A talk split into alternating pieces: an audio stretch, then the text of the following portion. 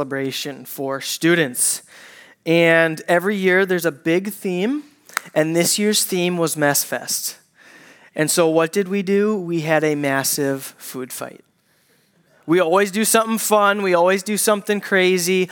And the, the dream that I wanted to make come true for students was hucking food at each other. And let me say, it was actually scary.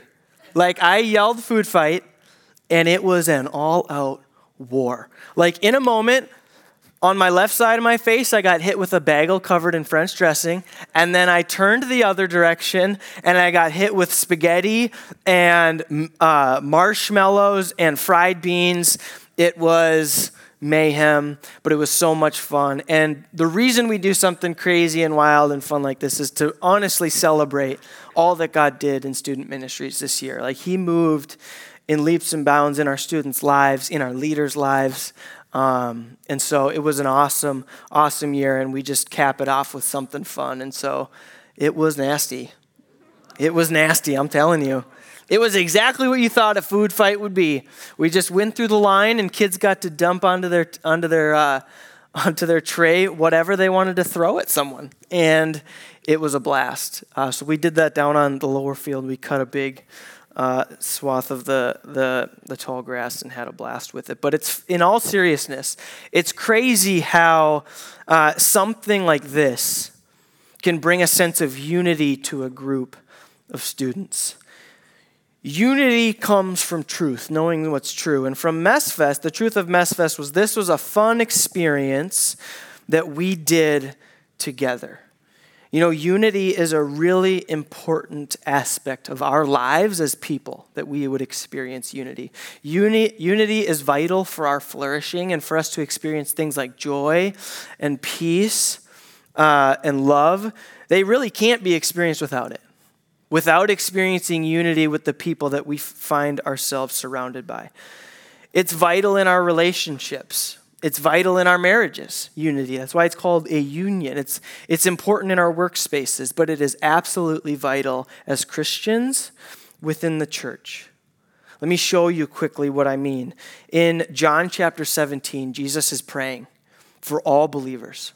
He's talking to God and he's praying on behalf of all believers. And he says this I do not ask for these only, but also for those who believe in me through their word, that they may all be one just as you, Father, are in me and I in you, that they also may be in us, so that the world may believe that you have sent me. What this passage is saying, in essence, is that our effectiveness, our ability to reach our community and those around us with the love of Jesus, is directly connected with how we love one another within these four walls.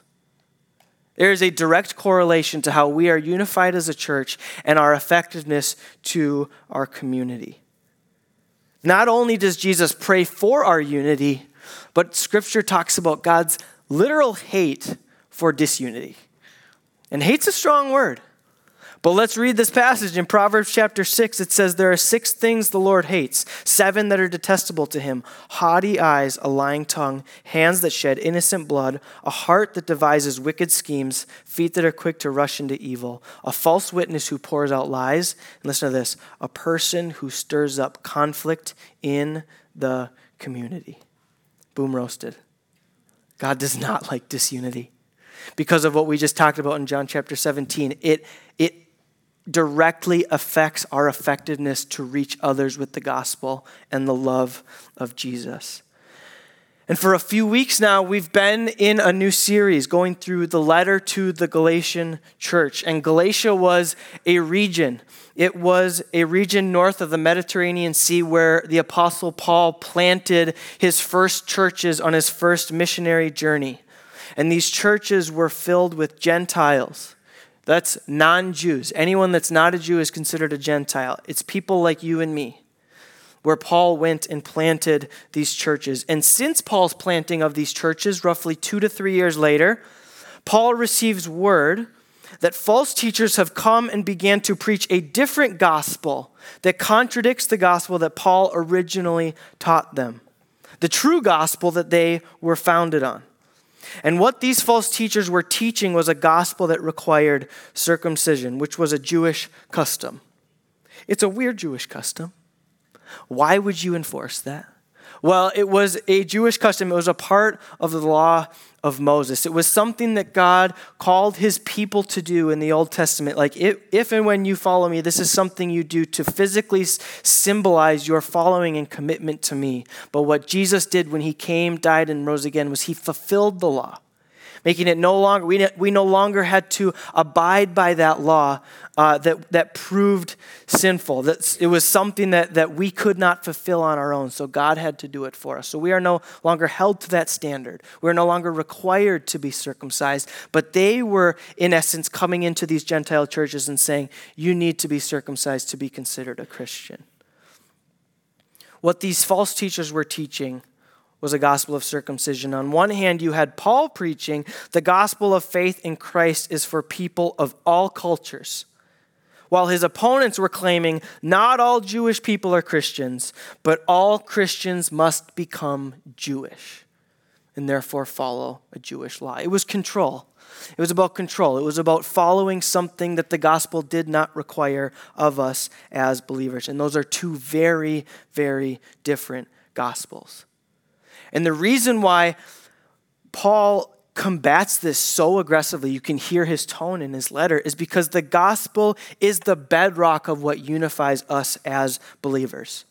We may have varying opinions and differences within the church on different topics and things, but the moment that you and I begin to tinker with what the gospel is, either adding to it or taking away from it, we lose all unity because it, it is at the end of the day the one thing that we as Christians agree upon that the way you come to salvation is faith through Jesus Christ and Jesus Christ alone. And what these false teachers were doing were, were adding to it. It was faith through Jesus and this. It was faith through Jesus and abiding by the law of Moses. And that is not true. That is not the work of Jesus Christ and the gospel that he preached and came to do. And so, this is why Paul so seriously attacks this with the church in Galatia, because it's literally the most serious issue a church can face. Is, is talking about and tinkering with what the gospel is that we profess to be true. And so we pick up this story in Galatians chapter 2. If you have your Bibles, you can open, open there. And what you're actually going to read, remember, this is Paul's letter to the Galatian church.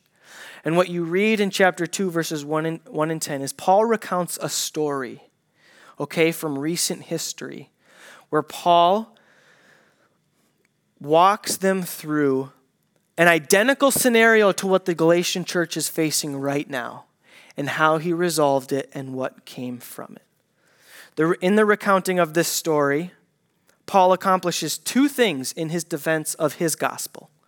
One, is this story helps Paul continue down the path of proving his credentials. Like he's contrasting the false teachers to him in the eyes of the Galatians. He's, he's giving this as a reason to believe me and not them. You can see as the, as the heading in your Bible, the chapter 2 is, is uh, titled Paul Accepted by the Apostles, which isn't a big deal.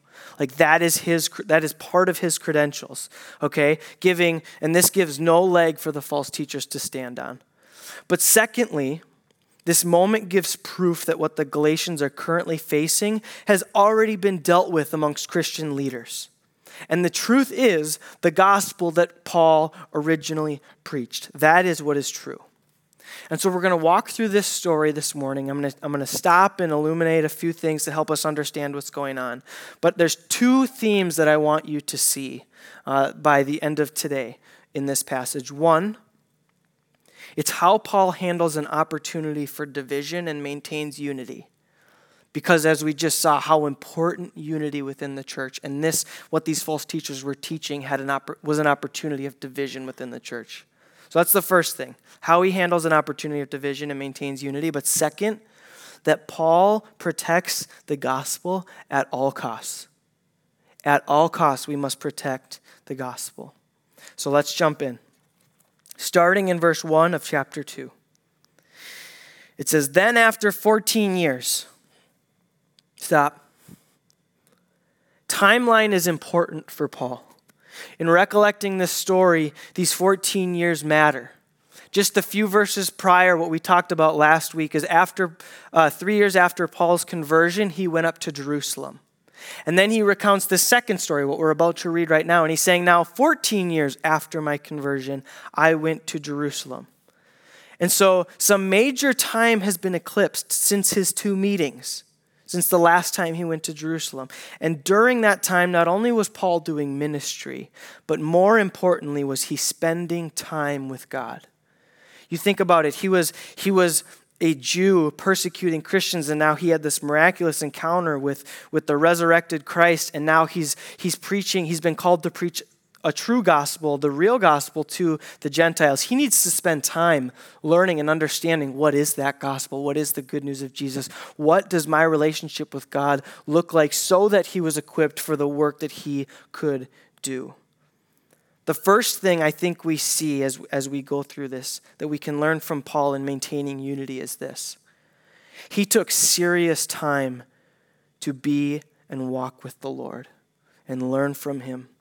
His conviction about what he believed and what he shared was not based on his knowledge, nor what, on what he felt was right. Rather, it was rooted in Scripture and confirmed to him through his relationship with God. And it was confirmed to him through his relationship with God in those 14 years that we don't really know what happened, but we know it prepared him for the ministry that he was called to do.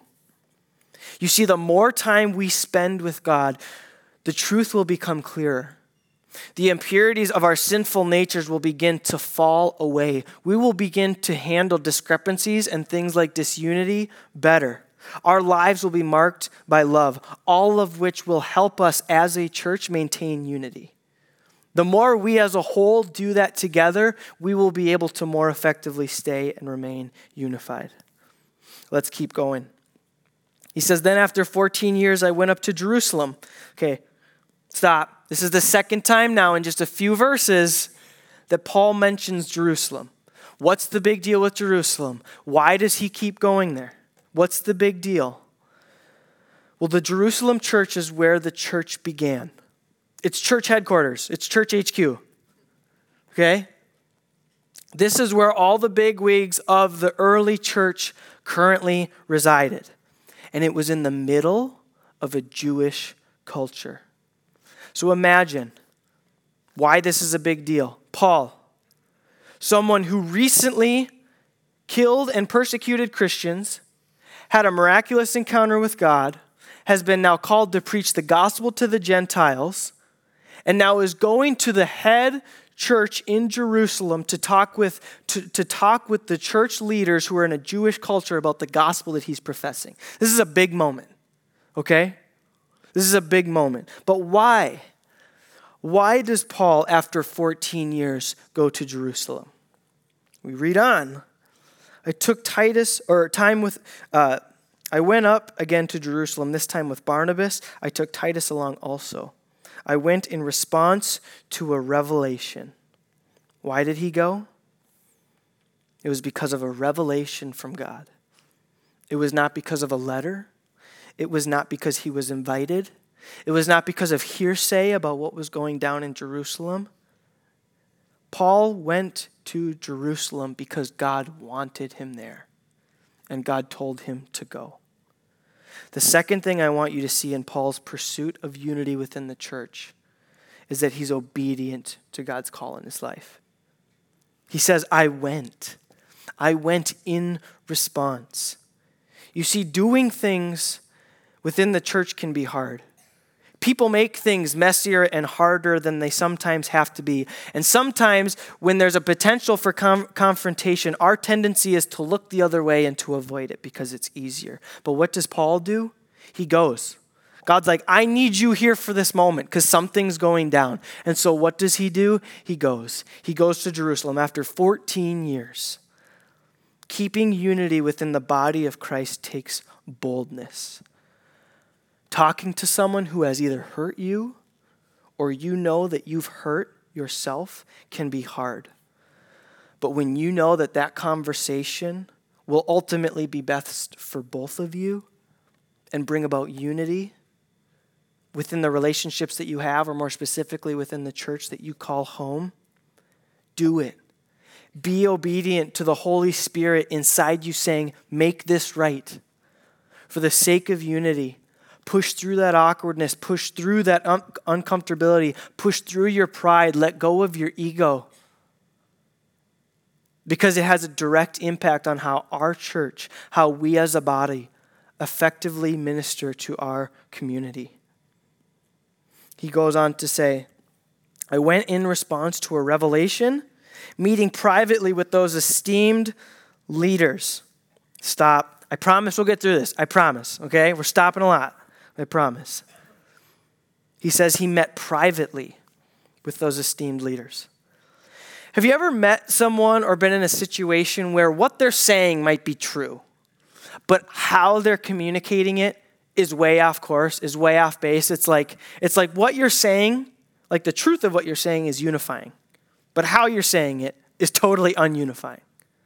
The example that came to mind for me is I'll be honest, it's been a hot minute since I've played since I've played basketball and went to open gym. But there's that old, there's always that guy at open gym who's yelling at his teammates. He's yelling to pass the ball and to do this and to set a pick and it's like what you're saying is right. Like passing the ball is an effective form of offense. That is a good way to score the basketball. But in all honesty, the last thing I want to do to you right now, man, is pass the ball. The last thing I want to do right now is be on your team. The last thing I want to do is listen to you. What you're saying is true, but how you're saying it, I can't stand it. You see, Paul makes a point to state that he met privately with the esteemed leaders. I think this what this shows us in our attempts to keep unity is that when a situation arises, our discernment for how to handle that situation is extremely important to the outcome of whether we keep unity or not. Hannah Anderson says discernment is being able to distinguish between good, bad, and what is best. Discernment does not change the challenges we face, it changes our ability to face them. You see, there was a potential issue that was going to happen in Jerusalem and in Church HQ and the, and the church there. And Paul could have, honest, in all honesty, put the leaders on blast. I mean, that is Paul's tendency, right? You hear about how he, he said just a few verses earlier how he was zealous for the faith of his fathers and how he went to the nth degree to persecute Christians. And now, since his revelation from Jesus Christ, he has turned the exact opposite way, but is equally as zealous, as boisterous, as in your face and upfront about the gospel. And so that would be Paul's tendency. Like, that is what he's known to do. But he understands the fragility of this moment. He understands how big of a deal this is, that this literally could cause a split within the body of Christ. And so he discerns that's not how to best handle it. For the sake of unity, he uses discernment.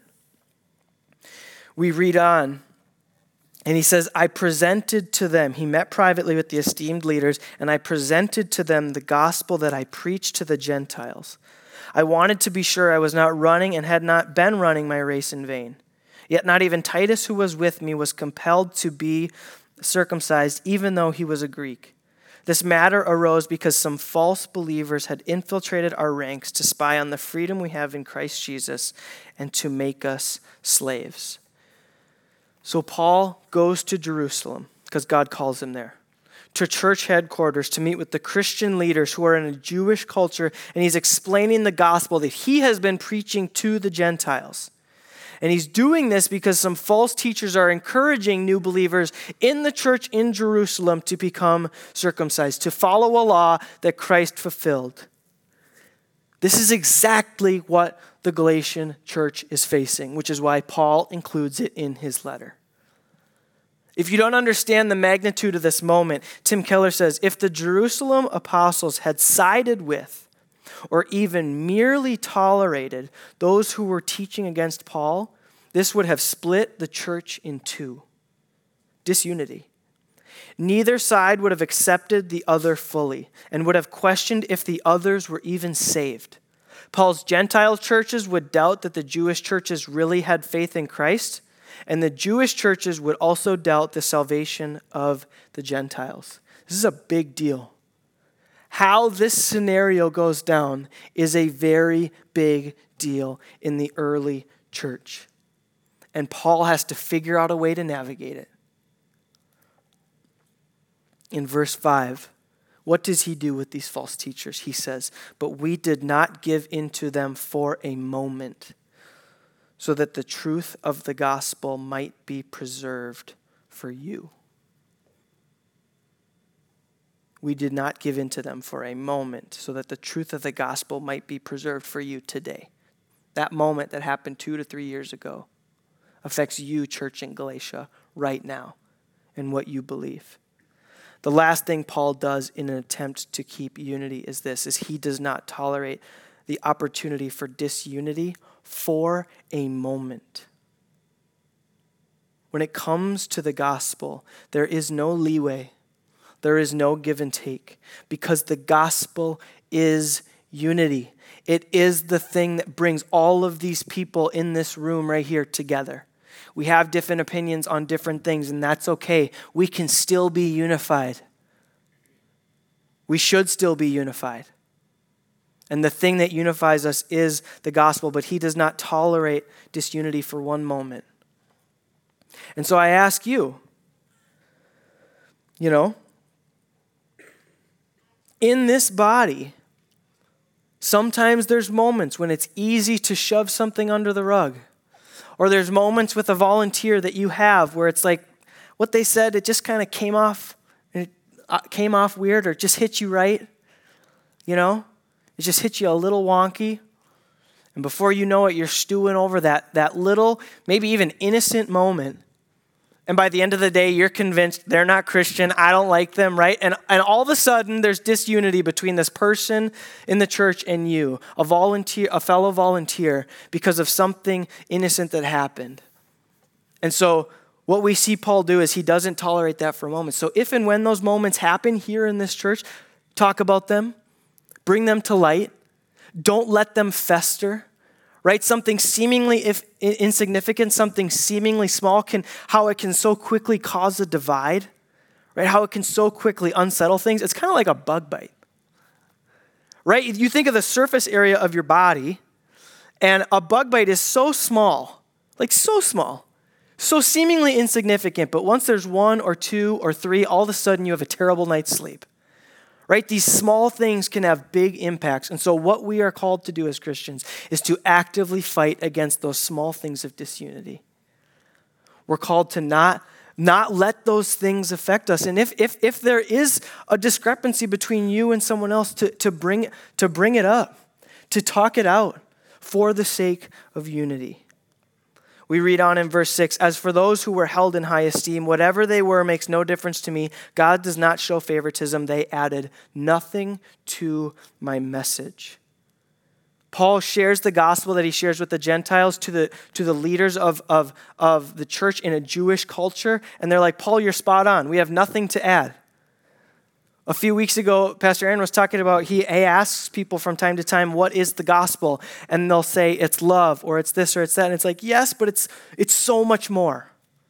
What Paul did was he accurately laid out everything. There was nothing more that they could add. There was nothing more for them to say, yeah, but include this, or yeah, but also say this. He, he encapsulated what Jesus Christ did when he lived on this earth, died the death he did, and rose from the dead perfectly. They added nothing to what he was called to do to preach to the Gentiles. And in verse 7, it says, On the contrary, they recognized that I had been entrusted with the task of preaching the gospel to the uncircumcised, the Gentiles. Just as Peter had been called to the Jews, to the circumcised. For God, who was at work in Peter as an apostle to the Jews or circumcised, was also at work in me as an apostle to the Gentiles.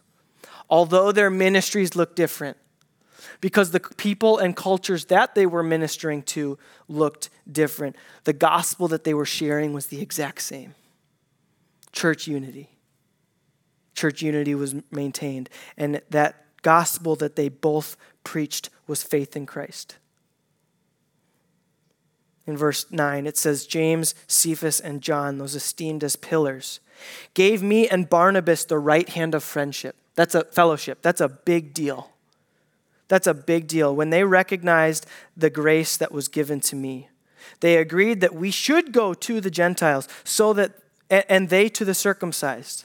All they asked was that we should continue to remember the poor, the very thing I had been eager to do all along. This story that Paul recalls is a major moment within the church. And this, this moment of them offering, these, these Jewish Christian leaders offering Paul as a Gentile Christian leaders this right hand of fellowship was a big moment. Tim Keller says, This was more than a gesture of courtesy. This act had the effect of isolating and discrediting the false teachers that were in Jerusalem during this story, but also the false teachers that were in Galatia, the reason he's writing this letter. They could no longer claim to represent James, Peter, and John, as they evidently had.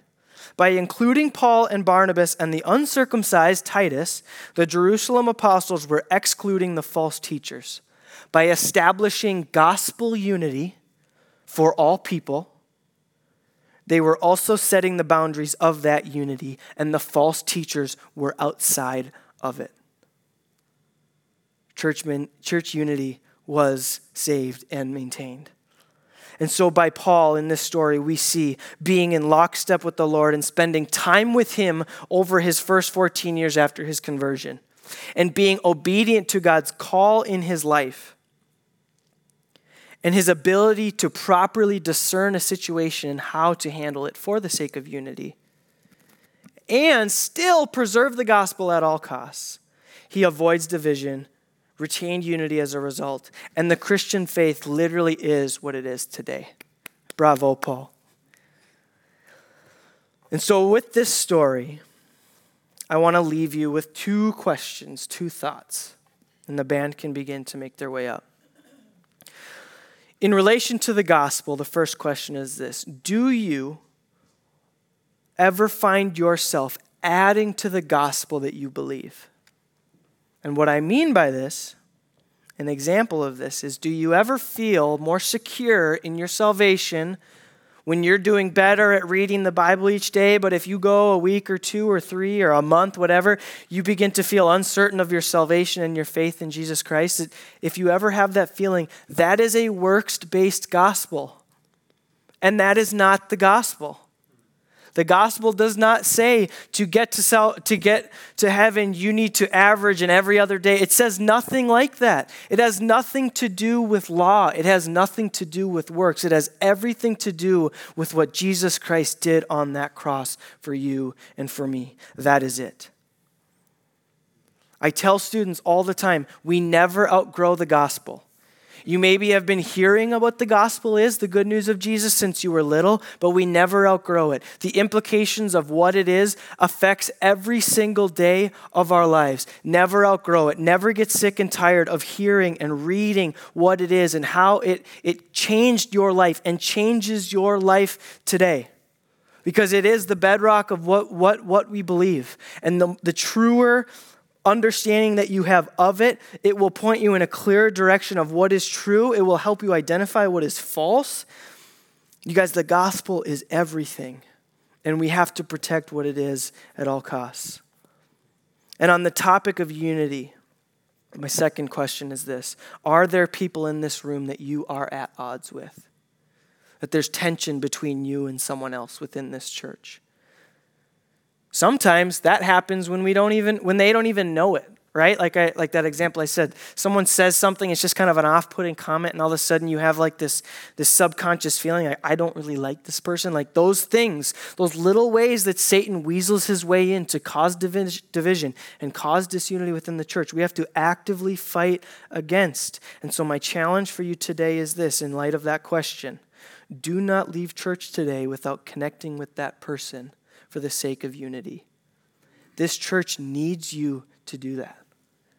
It has a direct impact on our effectiveness with this world.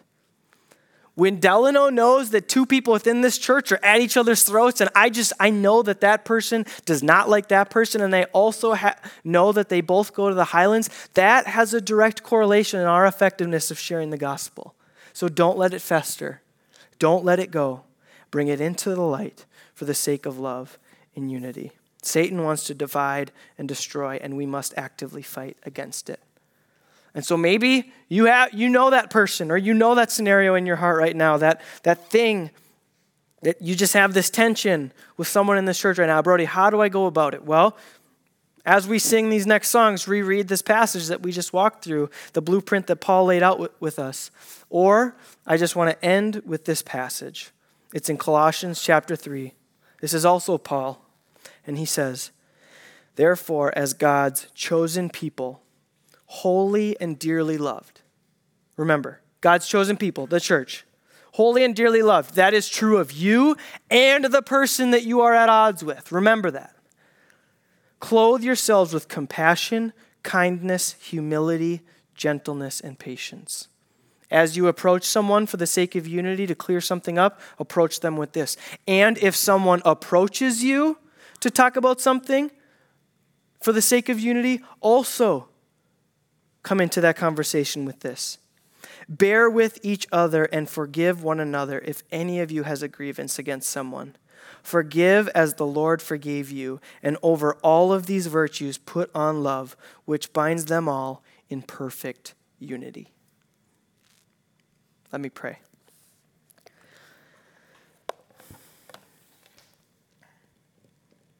Lord, the gospel is so good and it's so perfect. It does not need to be changed. It does not need to be altered. It does not need to be added to. And so I pray if there are any ways that we have added to it or subtracted from it or, or believed a false gospel, a works based faith, that we would, you'd show us that so we could let go of that and just rest in the peace that is. Faith comes through uh, believing in you and you alone. And God, I pray for unity for this church. I pray that the people in this room and the service before, we would be able to identify those moments that Satan wants to use to cause division, to cause friendships to break, to cause uh, volunteers to, to dislike one another for any reason, God, that we would pursue unity at full force together so that we can reach those around us with your love and your goodness, God. Thank you for this truth. Thank you for Paul's boldness to the church in Jerusalem and this letter that he now wrote to the church in Galatia so that we could see what it looks like to maintain unity at not at the expense of the gospel. Thank you for this letter, God. In your name I pray. Amen. You can stand. We are actually going to take communion. And let us celebrate the unity that we have together. And the unity that we have together is because of the work that Jesus did on Calvary, on the cross for you and me. And so as you come forward to receive communion, remember that truth that although we, we, we, we land on different, different uh, landing spots and different topics, the one thing every single person in this room agrees on is the goodness of Jesus Christ and what he did on that cross. And so as we receive communion, we've gotten bigger. And so we uh, are, are doing something new in our process for what communion looks like here. We no longer have uh, stations in the back. All communion will be taken up front, and you'll be dismissed by row okay, to, to come receive communion. Uh, for those of you who are gluten free, uh, we have gluten free uh, bread up front. So just let the server know that you are gluten free, and they'll make sure that you get the proper um, uh, communion uh, offerings. But let us worship together.